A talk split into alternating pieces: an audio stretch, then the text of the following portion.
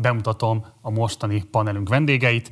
Itt van velünk Grecsó Zoltán, koreográfus, táncpedagógus. Szervusz! Köszönöm, hogy itt lehetek. Itt van Angelus Iván, a Budapest Kortárs Főiskola alapítója. Szervusz! És itt van velünk Bakó Tamás, táncos koreográfus tanár. Szervusz! Hello! Köszönöm szépen, hogy elfogadtatok a meghívásunkat.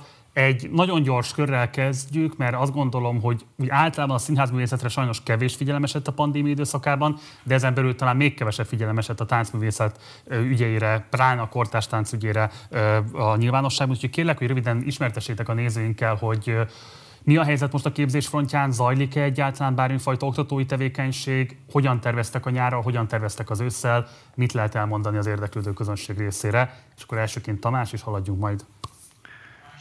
Oké. Okay, um, hát um, tulajdonképpen nálunk a főiskolán, én a főiskolán tanítok uh, elsősorban, uh, táncpedagógusként az a, az, a, az, a, az a fő helyem.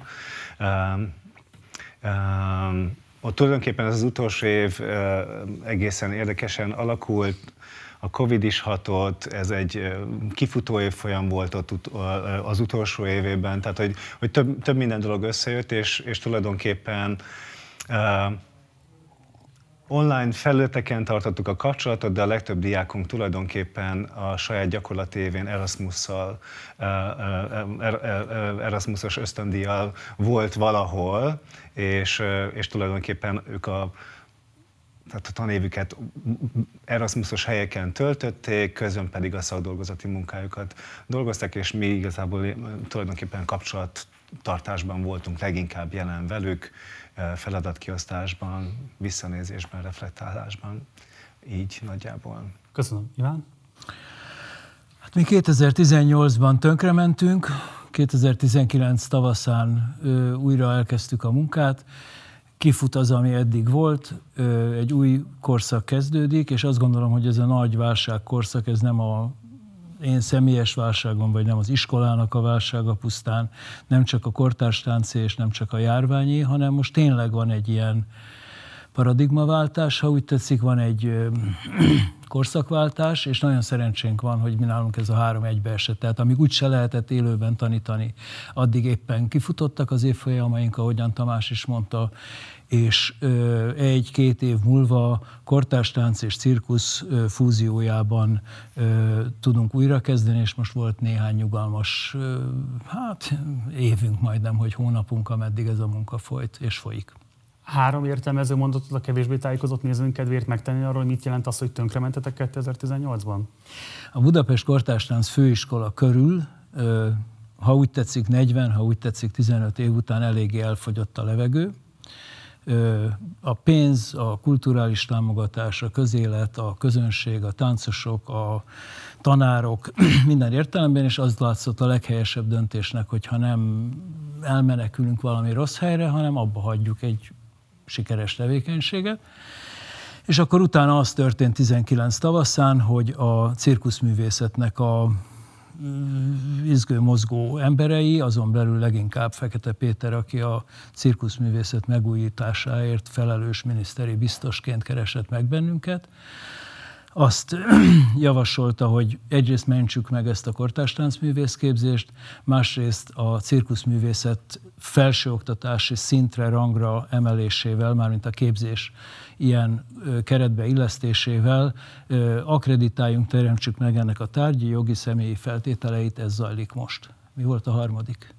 Ez kettő értelmezés. Tárgyi, anyagi. Tárgyi, jogi. Nem, az rendben, azt tudom, nem a, a hármat kellett értelmezni, azt hiszem kettőt sikerült. Elfogadjuk. Én a Táncművészeti Egyetemen tanítok, és ezen kívül amatőröket is tanítok. Az amatőr oktatásra ugyanazok a jogszabályok vonatkoznak, mint egyébként bármilyen nyilvános rendezvényre, tehát ez tulajdonképpen meg volt szüntetve. Most jelenleg védettségi igazolványal láthatóak ezek az órák. Az egyetemi oktatás a Táncművészeti Egyetemen egészen máshogy zajlott, de azért nyek tehát hogy, hogy ugye a Covid járvány tulajdonképpen két tanévet érintett, mind a kettőt valahogy félbetörte. Az első félbetörésnél rövidebb volt a nyári szünet, és ott próbáltuk pótolni ezeket a kimaradásokat, mert azért gondolom most a laikus nézőknek se kell ezt nagyon elmagyarázni, hogy nagyon nehéz online táncot tanítani. Tehát, hogy hogy a felelősséget vállalni, hogy egyáltalán, hogy, hogy ellenőrizni 15 apró képernyőt, ami tulajdonképpen kislábújakról beszélünk, amiknek a helyén kell lennie, és akkor ehhez képest én 15 apró képernyőn vegyem észre ezeket az eltéréseket.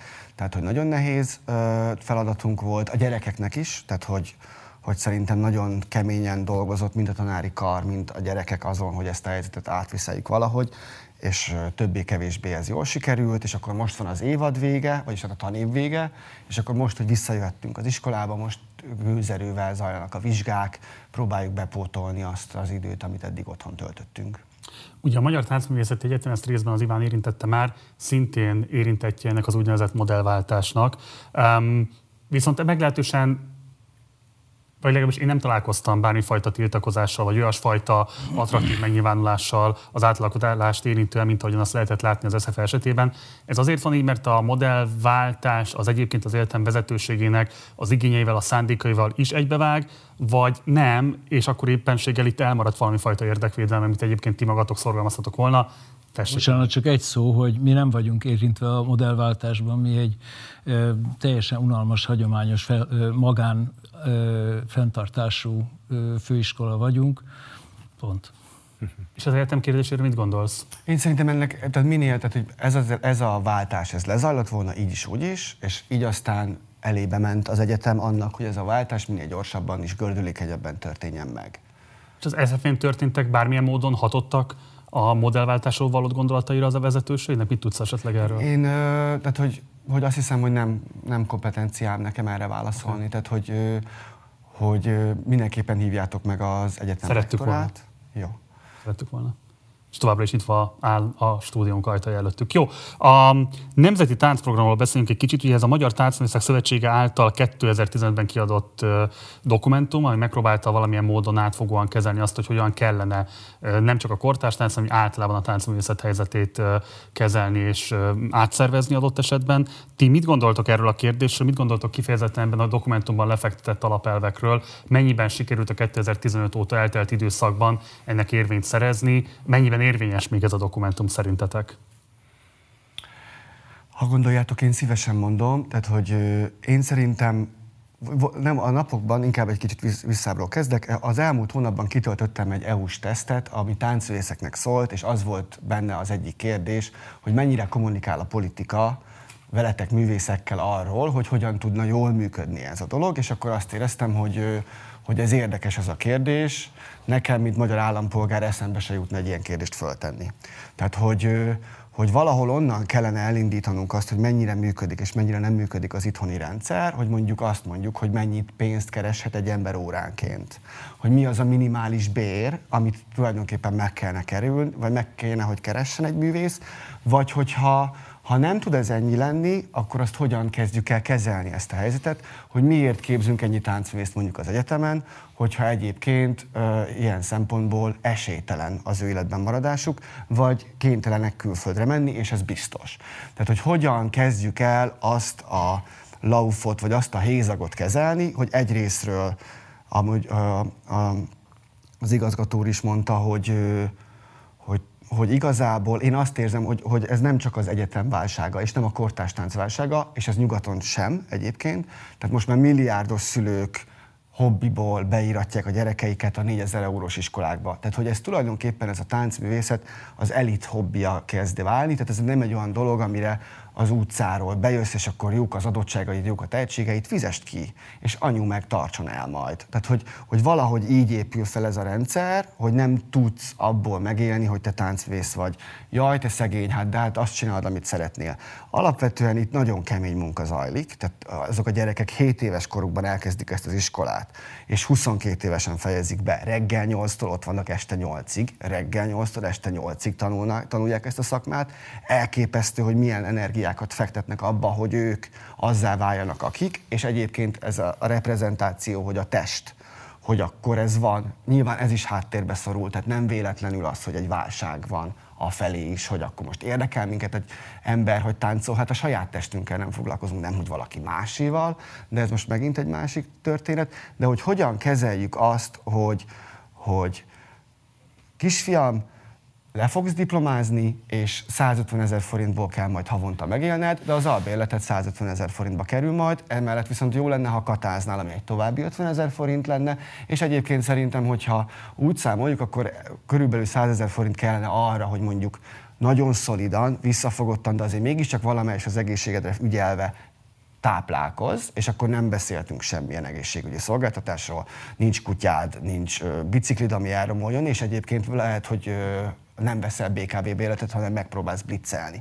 Tehát, hogy itt ilyen, tehát, hogy a 600 forintos órabérek, amikre az összeszerelő üzemekben dolgozott emberek keresnek, tehát ha erre hajtunk, ez az irány, hogy 600 forintot keressen nettó egy munkás, akkor nincs igazából miről beszélni azzal kapcsolatban, hogy kell-e disznó elé a gyöngyöt. Tehát, hogy valami ilyesmi itt most jelenleg a táncművészet Magyarországon. Borzasztó izgalmasokat felvetett, és szeretném, hogy reagálnátok rá. Iván? A kérdésre válaszolnék. Nemzeti táncszínházi, táncprogramot nem ismerem. Ez eléggé szimptomatikus, nyilván rossz fényt vett rám másrészt rossz fényt vet az egész közéletünkre, ahol simán éldegélek, mint közéleti szereplő hat éve, anélkül, hogy ezt a programot megismertem volna pozitívan vagy negatívan. Megosztott ez a szakma is, mint az egész ország, azt gondolom, és jó, hogyha csak árkok és nem lövészárkok szabdalják. Lehet azt mondani, hogy inkább árkok egyébként, szóval nem bánt most már olyan nagyon senki senkit egy dologra reagálnék, a 4000 euró az az utolsó tandíjunk volt, az nagyon kevés, tehát ugyanez Angliában mondjuk 18 ezer, Amerikában 48 ezer, és ahhoz, hogy el lehessen tartani, az olyan 10-12 ezer euró, hogyha önköltséges csak mint tényszerűséget, mert mi nekünk, hogy mondjam, bár a szakmánk az egy pedagógiai és művészeti szakma, annak a fenntartása miatt kellett foglalkozni a dolognak a négyzetmétereivel, áraival, mint ti most itt a stúdió árakkal és négyzetméterekkel Igen. foglalkoztok, nekem mindig kellett ezzel foglalkozni. Tamás? A dokumentum ma részletesen én sem vagyok tisztában. Azt gondolom, hogy tehát az, amit, amit hallottunk, hogy, hogy, az, hogy, a, hogy a szakmában különböző megosztottságok vannak, ez a, Táncművészek Szövetség által kiadott program, tehát ott, ott van mindenképpen egy szakmai határvonal, és hogy tulajdonképpen az az érdekvédelmi törekvés, ami ott megfogalmazódik, az kinek szól, ott, ott már, ott már is húzódnak határok, tehát tulajdonképpen kikről szól, kik az, akiknek az szól, és, és, és, és ott milyen irányelvek mentén gondolnak arra, hogy mondjuk a szakmaiság milyen minőségű legyen, és milyen fenntarthatóság legyen. Tehát az, ami kicsit a Zoli felül is azt hallom, hogy igen, akik a független területen mozgolódnak, mint hogyha kimaradtak volna valamiből, de lehet, hogy tehát a tények, tényszerűen nem tudok itt lenni, nem tudom pontosan, hogy a, hogy, hogy, hogy a, a dokumentum mondjuk milyen irányelvekkel uh, mentén foglalkozik a balett, a néptánc, a függetlenek, a kortás tánc területén lévőkkel. Nem tudnék jót mondani. Beszéljünk kicsit a Zoltán által felvetett megélhetési válság kérdéséről a táncművészet területén, mert eléggé plastikusan festette le azokat a kényszereket, amelyekkel egy fiatal táncművész szembenézhet, és hát feltételezem, hogy a középgeneráció vagy a még idősebbek helyzetesen feltétlenül jobb, sőt, valószínűleg még kevésbé ismert és még inkább terhelt. Mennyiben tud a Táncművészek Szövetsége adott esetben fórumokként szolgálni ahhoz, hogy ezek a különböző konfliktusok kitárgyalásra kerüljenek, vagy egyáltalán a kérdésfelvetés megtörténjen a táncszakmán belül? Nem vagyok táncművész, táncszövetségi tag, tehát hogy, hogy, hogy, az, tehát, hogy nem, tehát az a, azon a platformon nem mozgok, nem, nem, és nem vagyok otthonos az ottani érdekképviseletben. Az biztos, hogy, hogy, hogy az egy olyan szakmai tömörülés, ahol, ahol alapvetően hogy mondjam, a kanonizált vagy tradicionális ban gyökerező alkotók, együttesek tömörülnek, és, és talán a függetleneknek kevesebb tapadási helyük van azon a területen mivel én is inkább oda tartalmazom a függetlenek közé, talán erről tudok beszélni, nyilván itt keresni kell a kapcsolatot, és van törekvés, tehát van törekvés egy, egy, egy, egy, egy, egy, egy, egy, egy tágasabb, befogadóbb szakmai érdekképviseletnek a meg létrehozásában. De úgy érzem, hogy ez, egy, ez, ez, ez még egy lassú folyamat, és még nagyon sok barátkozásra, közeledésre van szükség, hogy ott bármi is ott igazán át, áttörő módon meg tudjon történni. Zoltán? Ugyanezt gondolom, hogy nagyon nehezeket kérdezel tőlünk, mert hogy, hogy olyan dolgok, tehát nagyon jól mondta Tamás, hogy mi olyan dolgokban tudunk neked válaszolni, amikben mi vagyunk benne, tehát hogy mi jobban a, a mi közegünkről, hogyha kérdezel minket, akkor, akkor az nekünk könnyebb. Akkor úgy teszem fel a kérdést, tudva azt, hogy ilyen válsága van a megélhetésnek egy táncművész esetében, ez milyen módon tematizálódik a képzés során? Milyen módon kell oktatóként például mondjuk stratégiaalkotási képzést is beépíteni, tehát hogy egy táncművész kezdjen el abban gondolkodni, mit jelent majd neki táncművészként a munkaerőpiacon elhelyezkednie, milyen alternatív lehetőségei vannak, és így tovább. Ez mennyiben tematizálódik abban a kurikulumban, amelynek ti is részei vagytok? A, a Táncművészeti Egyetemen ugye három szak van, néptánc, modern és balettszak. A balettszakot ilyen szempontból ez nem feltétlenül érinti, mert hogy aki balettozik, az valószínűleg, ha ezt jól csinálja, akkor meg fog tudni ebből élni. Egy néptánc társulathoz kerülve ez nem olyan egyszerű és egyértelmű, de azért ott is biztosított egy, egy alapszintű életszínvonal. A, ami a függetleneket vagy a modern táncosokat érinti, az meg valahogy én azt gondolom, hogy ez nem akarok most itt tánctörténetben nagyon belemenni, de itt még mindig rúgjuk a, azt a labdát, amit az 50-es évek elején a fejünkhöz vágtak. Tehát, hogy itt még mindig egy, egy tehát ahogy a, ahogy a Lábá Rudolfnak el kellett innen menekülnie, tehát hogy itt még mindig nem elfogadott az, hogy, hogy kreativitás, esetleg. A, a Kortárs Táncművészeti Főiskolán ez nem így van. Tehát, hogy ez egy nagyon, ott, ott egy nagyon koherens program zajlik a, ezzel kapcsolatban, de hogy, hogy mondjuk improvizálni, tehát, hogy még mindig van, hogy, hogy, hogy az ördögtől való, bizonyos dolgok az ördögtől valóak, és azoktól még mindig félünk. Uh, és ezáltal nehezen kúszik be a modern tánc egyáltalán a köztudatba is, vagy a kortárs tánc a köztudatba is. Hogy hogy az ő megélhetésük, hogy ez hogyan, mi egyéni szinten, vagy partizán akciókkal, tehát hogy mondjuk én beszélek mindenképpen a gyerekekről arról, hogy mennyire fontos, hogy, hogy ők kezdjenek el az, arról gondolkozni, hogy ők hogyan bánnak a pénzzel, hogy milyen plusz megélhetési forrásokban tudnak gondolkozni, hogy, hogy mi az, amit szívesen csinálnak, amellett, hogy ők táncművészek, vagy hogy művészek, hogy mik lehetnek azok a kiegészítő tevékenységek, amelyekkel ők egyébként segíthetik a társadalmat, mert azért itt most, ha mondjuk most vesszük ezt a Covid járványt, ahol mondjuk gyerekek másfél éven keresztül egy pontot néztek, beállt nyakkal, akkor ennek a Covid-nak a posztraumás ö, szindrómáit mindenképpen én táncvészekkel kezelném. Már csak azért is, mert hogy hogy a taktilitás, hogy hogyan, hogy nézek, tehát hogy itt nagyon sokat tudnánk segíteni a társadalmunkon, mert valahogy mi azért, mi táncvészek elnézést, hogy, hogy így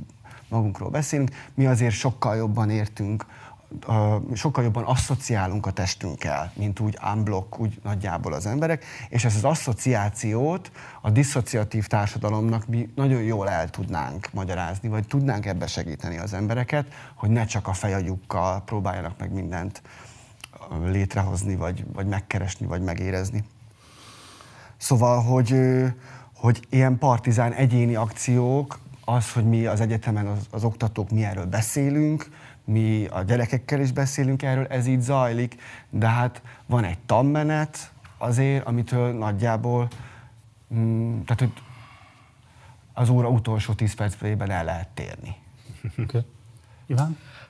Három dolog. Az egyik az egzisztencia kérdése. Azt hiszem, hogy ez nem táncművész, hanem független művész specifikus kérdés. Ebben a tekintetben azt gondolom, hogy azt képzeljük, képzeltük, képzelik nagyon sokan, hogy a független művész az még egy kicsi hivatásos nagy sztár, és majd, hogyha nagy lesz, akkor tehát mondjuk egy független filmművész, az majd később egy hollywoodi nagyművész lesz, ha megnő.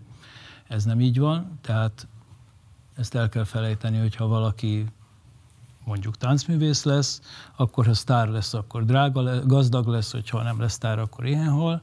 Hogyha valaki egy független művész lesz, az akkor is hát nem hal éhen, de sosem lesz sztár, és sosem lesz gazdag. Ezt, ezzel kellene, és erre megpróbáljuk felkészíteni, aki, aki hozzánk jön, és ezt az utat választja. Tehát ez egy marginált, valóban független, ennek az értékeiből építkező művészeti terület, amiben nem leszel gazdag mainstream művész. A képzésben erre megpróbáljuk felhívni a figyelmet, tehát ö, ö, honlapom a holnapom című program, ö, mindenféle karrierépítési segítség, az, hogy el tudják magukat adni a, mint művész, egy nem művészi piacon erre megpróbáljuk kevés sikerrel felkészíteni a tanítványainkat, még nekünk is nehezen megy. A harmadik az érdekképviselet kérdése volt, amelyben ö, azt tudom mondani, hogy a Magyar Táncművészek Szövetsége az valóban a, talán a mainstream szakmát lefedi, ezt is vállalta, nem is mondott soha különösebben más, talán mutatóban egy-két független művész volt ott, de soha nem is gondolta magáról, hogy ezt teszi. Volt valamikor a kortárs tánc Egyesület, Kortárs Táncszínházi Egyesület, ilyen-olyan néven működött egy időben a Schilling Árpád féle független előadóművészek szövetsége nagy lendülettel vette föl, és nagyon helyesen összerakta a színházat és a táncot, amelyik külön-külön kevésbé boldogul. Művészileg, szociálisan minden szempontból, és máig ez a szervezet van, amelyik több-kevesebb sikerrel, hát amennyire jelenleg civil szervezeti nyomásképesség létezik ebben az országban, annyira jelen van. Pont. Mit gondoltok az elméleti képzés kérdéséről? Milyen típusú elméleti képzésnek van helye az oktatásban, és pontosan uh, milyen szükséget elégít ez ki szerintetek? Van-e megkerülhetetlen szerepe? Tamás? Um, nálunk az a gyakorlat van kialakulóban, sok-sok előzmény nyel a háta mögött, hogy a gyakorlat és az elmélet valahogy egy organikus módon tudjon találkozni. Tehát e, nem annyira szétválasztva, hanem megtalálni azt a szintézist, ahol a két dolog egymás forrásaivé válik, és egymást támogatja, értelmezi. A, a, tulajdonképpen az intézményesülés folyamatán sokszor volt arra próba, hogy a, nálunk a főiskolán, hogy a különböző elméleti tárgyak, területek megjelenjenek, hiszen az egy főiskolai követelmény, és és vagy egyre, egyre inkább az, az, az, az, az rajzolódott ki, hogy igen, nagyon fontos, hogy, hogy az elmélet megjelenjen, de annak szolgálnia kell azt a gyakorlatot, mert különben az valahogy a levegőben lóg, és, és, és, és, és, és leválik attól, ami tulajdonképpen a művészi gyakorlati munkában zajlik. Tehát, hogy valahol mostanában, évekről beszélünk, de azt a, azt, a, azt, azt a helyzetet keresünk, ahol a gyakorlat és az elmélet valamilyen arányszámot szoktam mondani, Iván, 60, 40, 80, 20, valahogy 70, 30, 80, 20, valami ilyesmi arány, arányszámok szoktak ott. Mikor, hogy? Mikor, mikor hogy, igen, de hogy, hogy valahogy ebben az értelemben. Tehát tulajdonképpen valahogy úgy gondolunk most rá, és e, e, ennek a megvalósítására törekszünk, hogy, hogy egy gyakorlati órán is meg tudjon jelenni az a fajta elméleti tudás, akár e, párbeszédes kérdés formában, mint hogy egy gyakorlati, vagyis hogy egy elméleti órán is valahogy, valahogy, valahogy meg tud jelenni a gyakorlat. Segíts kérlek, tehát, hogy mit Igen. kell érteni elméleti tudás alatt tánctörténetet, társadalomismeretet, anatómiát, nem tudom, igazából nagyon sok mindent el tudok képzelni, ami kapcsolódott egy táncos képzéséhez, milyen típusú tudásokat szereznek meg kifejezetten elméleti alapon? Ez, ezek a példák, amiket mondasz, ezek, ezek, ezek mind ott szerepelnek a palettán. Az anatómia az egy elég nyilvánvaló ö, ö, terület, ahol ahol ráadásul pont ez a, a gyakorlat és elmélet nagyon-nagyon közel tud kerülni. Tehát, tehát akkor, amikor funkcionális anatómiáról és tapasztalati anatómiáról beszélünk, és van egy mondjuk egy topografikus anatómia, ami a könyvben van, de a funkcionalitás részéről közelítem meg, vagy a, a, vagy a, vagy a tapasztalat felelő közelítem meg, akkor tulajdonképpen az az elméleti tudás az rögtön testi tapasztalatként jelenik meg, és ott, ott, ott, ott találkozok. Tehát az, ami, ami máshol könyvben van leírva, az, az, az, az, az egyszer csak ott, ott, ott azonnal tapinthatóvá válik. Tehát az anatómia talán az egyik ilyen legsikeresebb terület, ahol elmélet és gyakorlat ebben a közeli állapotban szintetikusan tud találkozni. De igen, nálunk tulajdonképpen nem tánctörténet, hanem most már dance studies-nak, tehát tánctanulmányoknak hívjuk alá a történelem, táncelmélet, és tulajdonképpen valamennyi színház történet és színház elmélet is megjelenik, tehát inkább egy, egy ilyen umbrella foglalatban van, ahol nem külön választva, külön disziplinákra, még inkább szétszedve, szétszorva, hanem valahogy ilyen gyűjtőhelyre hozva őket, próbáljuk kapcsolni a konkrét gyakorlati munkához. És van némi filozófia, némi művészettörténet, némi pszichológia, tehát nagyjából ezeket a területeket járjuk be, mindegyik a tánc fókuszán keresztül megközelítve. Ja. Az a tapasztalat, hogyha valamit elmondanak így nekem, akkor mondjuk, de ez a más diákokkal is így van, körülbelül 20-30 százalékot jegyzek meg. Hogyha elmondják, hogy mondjuk melyik a nem tudom milyen izületem, hogy van, megkérdezem tőled, hogy hol van a csípőd, akkor valószínűleg a derekadra mutatnál, stb. az emberek 95%-a. De hogyha egyszer fáj a csípőd, akkor megtanulod, hogy az hol van. Ezt jelenti a tapasztalati anatómia. Tehát most nem az, hogy most mindenkit ütünk, verünk és rugunk, de azért a, az élményekre alapozva kell megtanítani a mindent. Tehát a, megtanítani mindent. A, ö, úgynevezett hagyományosan, és ez megint csak egy olyan kérdés, ami nem a táncművészetnek, nem a táncfelsőoktatásnak, hanem egyáltalán az egész egyetemi gondolkodásunknak a csődjével kapcsolatos, hogy azt képzeljük el, hogy oda beül sok ember, 120 embernek egy nagyon okos elmondja, hogy hogyan gondolkoztak erről az utóbbi 300 évben. És ez így egyáltalában nem megy. Ez kizárólag úgy megy, én szerintem, hogy van ott 10-12 ember, és akkor azok és ezért nem tánc történet, meg tánc történelem, meg nem tudom, tánc tanulmányozás. Tehát, hogy valamilyen aktív formában próbáljuk megismerni azokat a dolgokat, hogyha José Limonról tanulok, akkor nem csak azt tanulom meg, hogy mikor született, stb., vagy mondjuk az irodalom órán nem azt tanulom meg, hogy a Balassi Bálint az kit szeretett, hanem kell írni mondjuk egy olyan verset, négy sort mint amilyen a Balassi Bálint lenne. Vagy, és hogyha hagyjuk az irodalom tanárt, akkor nyilván még száz ötlet ilyen jut neki eszébe. Tehát, hogy az elmélet oldalról be kell hozni a, a tapasztalatot és az élményt. A tapasztalat és az élmény oldalról pedig be kell hozni az elméletet. Mert hogyha velem valami történik, de nem értem, az a babona.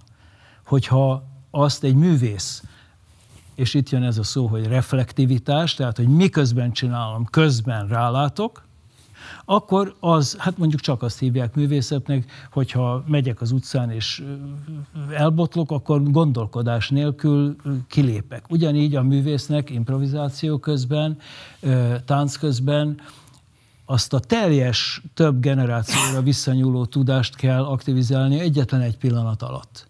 Tehát ilyen értelemben az elmélet oldalról a gyakorlat, a gyakorlat oldaláról meg az elméletnek tényleg valóban egyidejűleg kell működni, úgy kell berakni az agyba, hogy hú, hogy is hívták azt latinul, arra nincs idő, és ahogy Tamás mondja, igen, ezt jelent, ez jelenti azt, hogy organikus, szerves módon.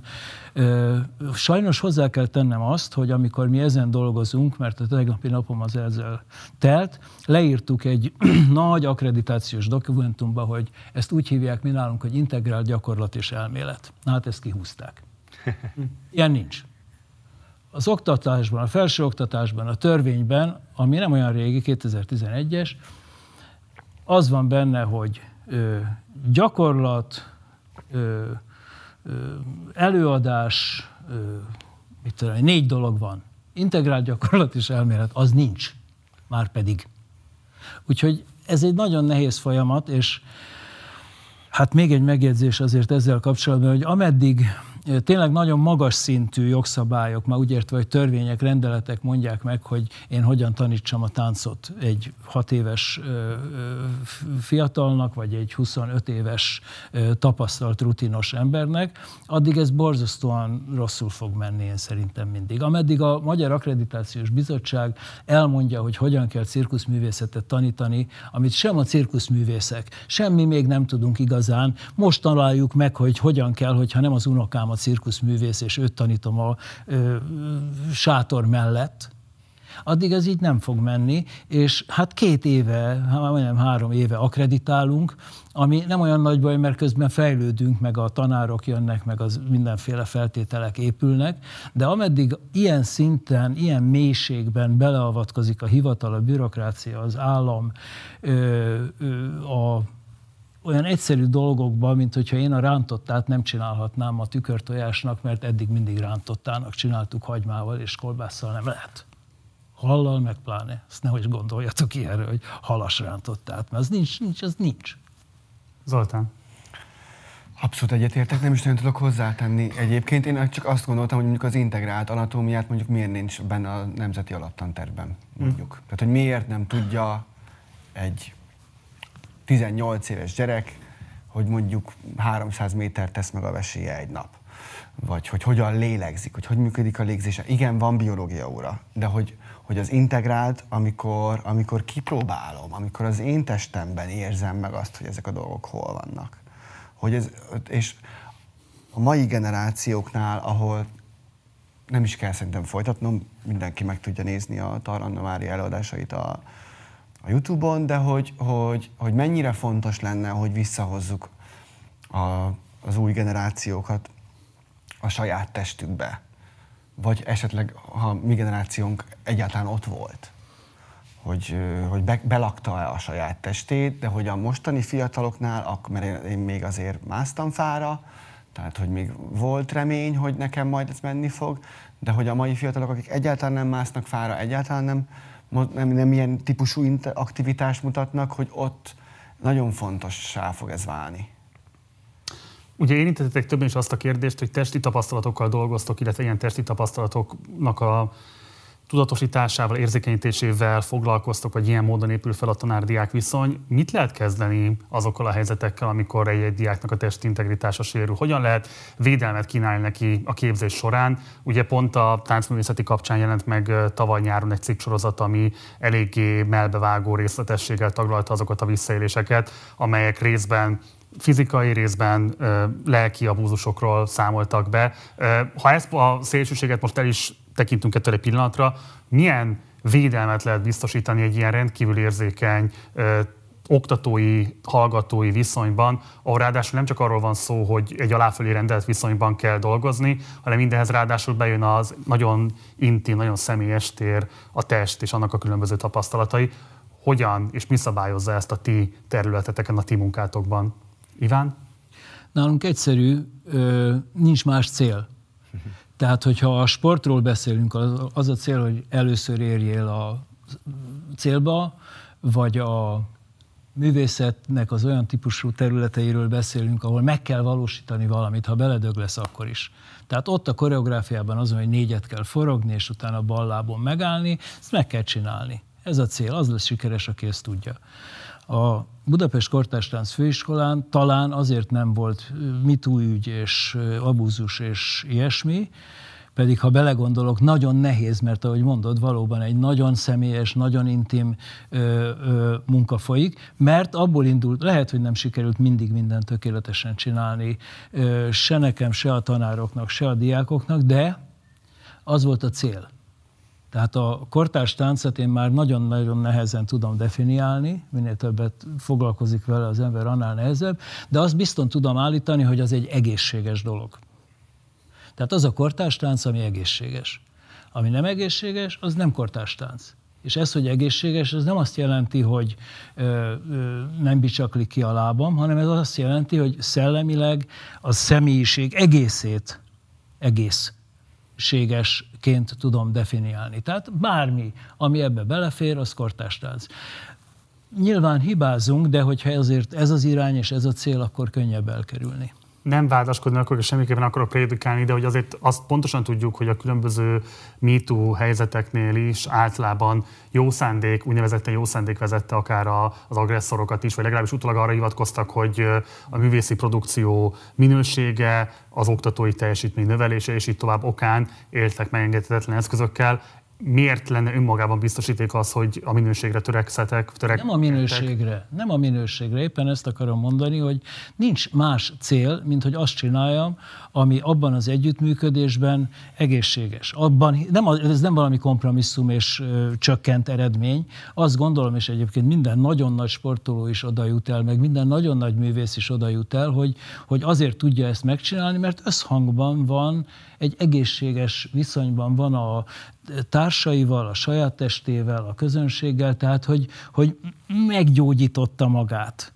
Tehát, tehát nincs, nincs ez a konfliktus. Nem arról van szó, hogy egy nagy cél érdekében tönkreteszem magam, föláldozom magamat. Nem áldozom föl magamat, sem a tanítványomat. Oké. Okay. Zoltán? Én, engem dühít ez a téma, és azért dühít, mert amúgy unblock bármiről beszélhetünk, és ezzel minden, minden ugyanide lyukadunk ki, hogy az emberek azt gondolják, hogy ez fekete vagy fehér.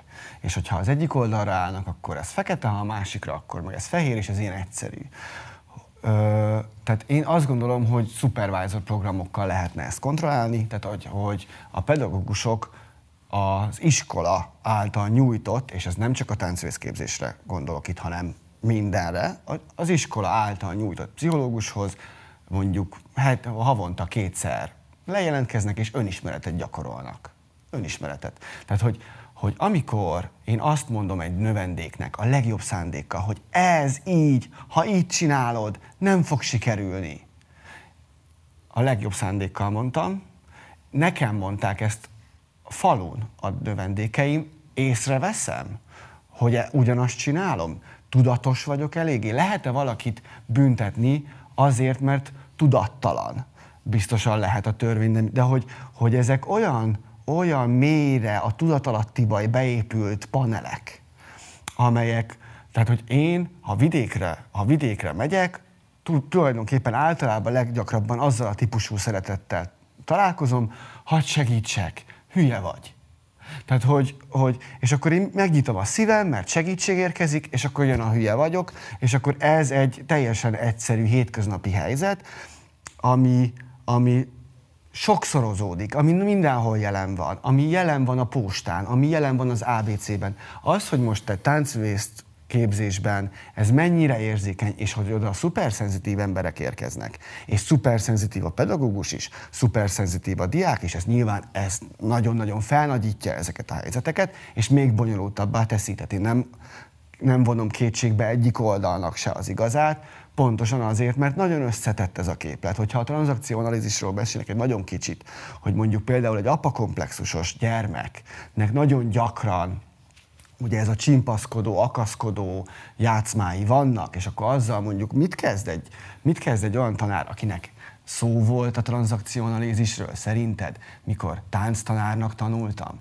Mesélt nekem bárki arról, hogy figyi, majd lesznek apakomplexusos gyerekek, és, azt fog vele, és megpróbálnak majd elcsábítani, és neked mint a hm, így kell lenned, mert hiszen neki ez csak az... E- Tehát nem mesélt nekem senki erről. Én táncolni tanultam. A tánctudomány részét Persze, arról sokat beszéltünk, de hogy az emberi működés, és persze van pszichológia, és a pszichológiának a része az is ugye azért Freudot tanulunk. Na.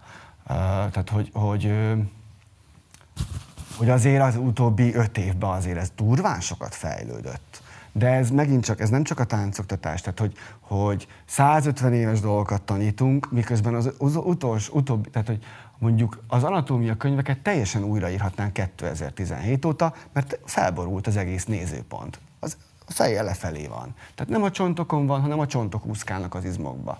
Most, hogyha ezekkel a dolgokkal, amelyek most ezek teljesen friss, új nézőpontok nem foglalkozunk, hanem megpróbálunk, miközben egyébként a kütyük meg nem tudom, minden ilyen fú, szuperszónikus, de mi egyébként az oktatást meg próbáljuk ebben a dobozban tartani, ebben az akváriumban, vagy nem tudom miben, terráriumban, akkor ez nyilvánvaló ilyen helyzeteket eredményez. Köszönöm. Tamás? Um, Igen, azt gondolom, hogy ez, ez pedagógia, művészetpedagógia szemlélet kérdése is, hogy az aláfölé rendelt helyzettel hogyan bánik. Az Iván beszélt arról, hogy, hogy, ott, hogy az iskolában mi az, a, mi az a, az egészségközpontú e, e, gondolkodási iránya, ahogyan, ahogyan e, tulajdonképpen a, minden egyes tanulónak a saját e, tanulási fejlődése és az azzal járó személyiség fejlődésére is tekintünk. És hogy, és hogy ebben tulajdonképpen, ebben a nagyon változó folyamatban a tanár-diák viszony hogyan szabályozódik, ez egy, ez, egy, ez, egy, ez egy nagyon fontos kérdés, és, és és tulajdonképpen egy, egy, egy, egy, egy folyamatos figyelmet is, is igényel.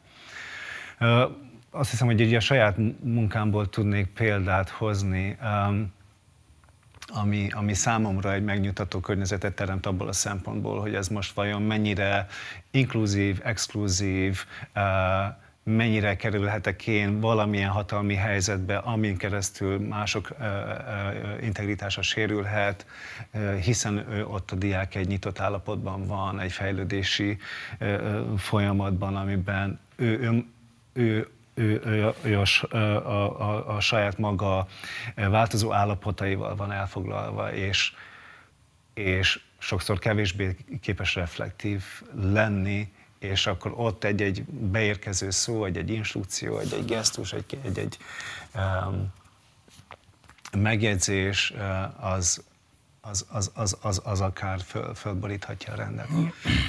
Uh, én a saját órámon valahogy úgy gondolkozom, hogy, hogy, hogy egyrészt folyamatosan van egy csoportos foglalat, tehát a csoport együtt dolgozik, de a csoporton belül uh, mindenkinek megvan az a saját személyes idő, személyes ideje és tere, ahol tulajdonképpen a saját, a saját munkáját is el tudja végezni. Tehát van egy, a, a csoport, az együttlét ad egyfajta biztonságos környezetet, ott vagyunk egymás számára, és külön az egyes embereknek is van egy saját tere, ahol tulajdonképpen ő a saját adottságai mentén a saját napi helyzetétől függően képes haladni, tehát a csoport és a személy valahogy egy, ö, ö, egy, egy, együtt halad a pályán, és ebben én tulajdonképpen ö, ezekben a terekben én kiben mozgok. Tehát hol együtt vagyok vele, hol a személyes térben vagyok vele, hol a csoportos térben vagyok vele, hol az egészből kiebb vagyok. Tehát nekem a tanári szerepem is egy ilyen mozgó, mobilis valami, amiben a, a, az együttlevésnek a különböző közelségei tudnak megjelenni. Tehát hol messzebbről nézek rá, és onnan vagyok reflektív, és onnan szabályozok dolgokat, hol belül közös tapasztalatban megyünk át bizonyos folyamatokon együtt. Tehát tulajdonképpen az, azt hiszem, hogy, hogy olyan értelemben, tehát hogyha a biztonságos környezetnek a feltételei, biztonságos környezet feltételeinek megteremtésében ez az egyik kulcs számomra, hogy én mobil vagyok benne, én kibejárok, több szerepet képes vagyok, több szerepet vagyok képes fölvenni, így, amihez ő diákként tud viszonyulni, és aztán így együtt tudunk haladni a, a, a folyamatban, a fejlődésben. Tehát valami ilyesmi, nekem az, a, ami az én órámra vonatkozik, azt hiszem. Iván. Két dolgot fűznék ehhez, illetve a témához. Az egyik, hogy ilyen módon a tanár, hogy a csoportnak a része, nem egy külső egység, hogyha a csoport része vagyok, akkor nem, berül, nem merül föl a mitúz és az abuzus, hogyha benne vagyok a dologban.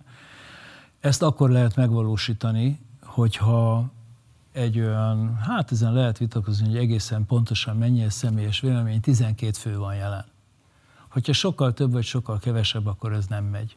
Hogyha ketten-hárman ember tanítok, akkor sokkal nehezebb egy jó távolságot és jó közelséget tartani a csoporttal, ha meg sokkal többen vannak, 20-50-en, hát akkor meg teljesen lehetetlen. Ez az egyik dolog. A másik dolog az az, hogy ha én egy olyan iskolában vagyok, aminek az a dolga, hogy a rangsorban előbbre kerüljön, tehát hogy a felsőoktatási rangsorban Magyarországon, a világon, Európában, nem tudom, hanyadik legyek, akkor egy versenyhelyzetet hozok létre, belehajszolom a tanárokat, a diákokat a versenyhelyzetbe. És ugye a versenyhelyzetben az ember versenyezés nem él. A művész nek a legnagyobb baja, hogyha a hiúsága a versenyhelyzetre való felkészülése motiválja a cselekedeteit, és nem a kapcsolatteremtés. Tehát nagyon röviden kifejezve win-lose játszmákban teljesen reménytelen a oktatás is, meg a művészet is, azt a win-win játszmát kell megteremteni, típusú játszmát, amiben nem biztos, hogy mindenki sikeres lesz, de csak ott van rá remény. És akkor az időnk nagyjából a vége felé járunk, de van még egy záró kérdés, amivel kapcsolódnék az Oltán által felvetettekhez, és szeretném, hogyha erre reflektálnátok, hogy milyen módon van lehetőség, vagy milyen módon kellene pszichológiai vagy addiktológiai szakembereknek a bevonására kifejezetten a képzésben. Milyen élethelyzetekkel, tapasztalatokkal vagytok fölvértezve arra vonatkozóan, hogy mik a legtipikusabb adott esetben mikrotraumák, adott esetben bármilyen más olyan élethelyzet, ami vissza-visszatérően mondjuk nektek pedagógiai kihívást jelent a diákokkal való foglalkozásban, és hogy jó lenne, ha kapnátok ilyen értelmevet segítséget szakembertől, és akkor Tamástól Zoltán fel legyen megszólás sorrendje. Um, uh, az iskában eltöltött uh, 11 néhány évben azt hiszem, hogy, hogy, hogy nagyon szerencsés 20, te 20 mond, te 20 adatál. Majdnem 21 Igen, a különböző origók vannak, mert oda jártam, aztán ott dolgoztam, aztán ott tanítok, de hogy, hogy a kérdésre visszatérve, tehát hogy mondjuk így a, a, tehát a, a, a, a, a, a pedagógiai éveim alatt azt hiszem, hogy elég szerencsések voltunk, és, és, és voltak esetek, de, de azt gondolom, hogy, hogy azok az esetek tulajdonképpen jól feltárhatóak, jól kezelhetőek voltak. Igen, talán a művészi munkának, de egyáltalán az, az oktatói munkának is része az, hogy emberek érkeznek a, az életeikkel, és ott, ott, ott, ott meg tudnak jelenni um, traumák, problémák, lelki gondok, stb., amik, am, amelyek, amelyek sokszor ütközőpontot jelentenek egy, egy, um, egy, egy tanulási folyamatban. Uh, én azt érzem, hogy én tehát, hogy ha, ha szembe jön valami, akkor azt hiszem, hogy én nem vagyok felkészülve,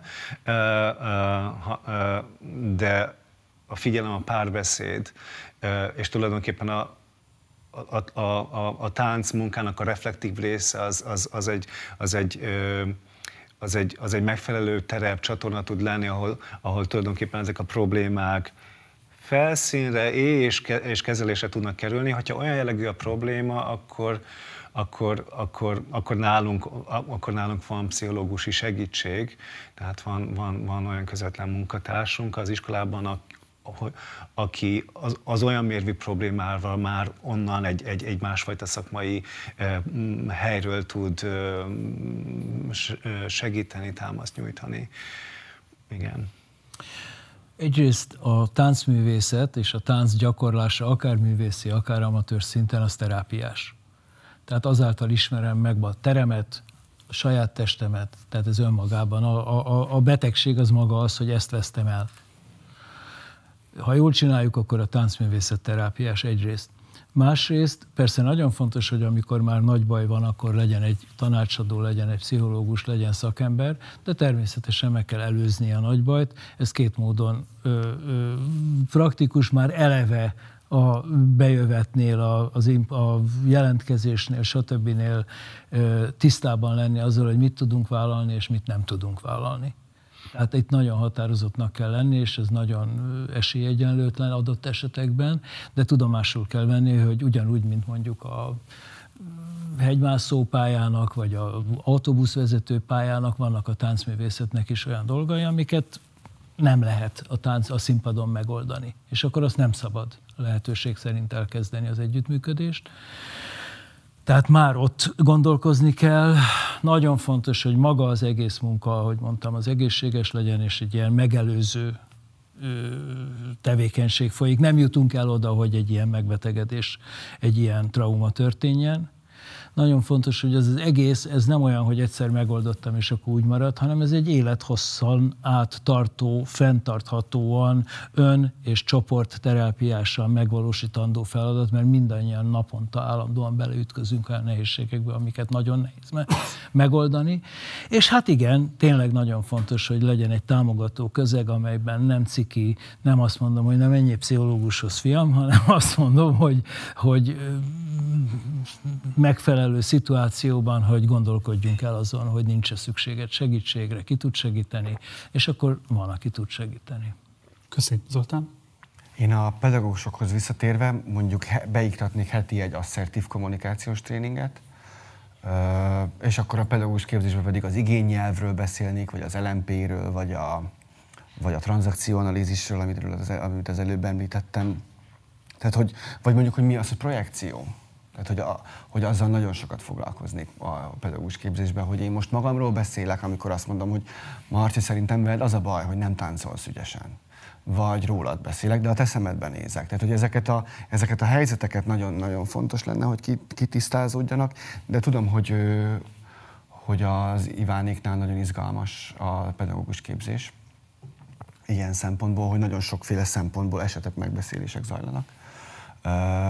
Nálunk egy tanterv van inkább, az a jellemzőbb.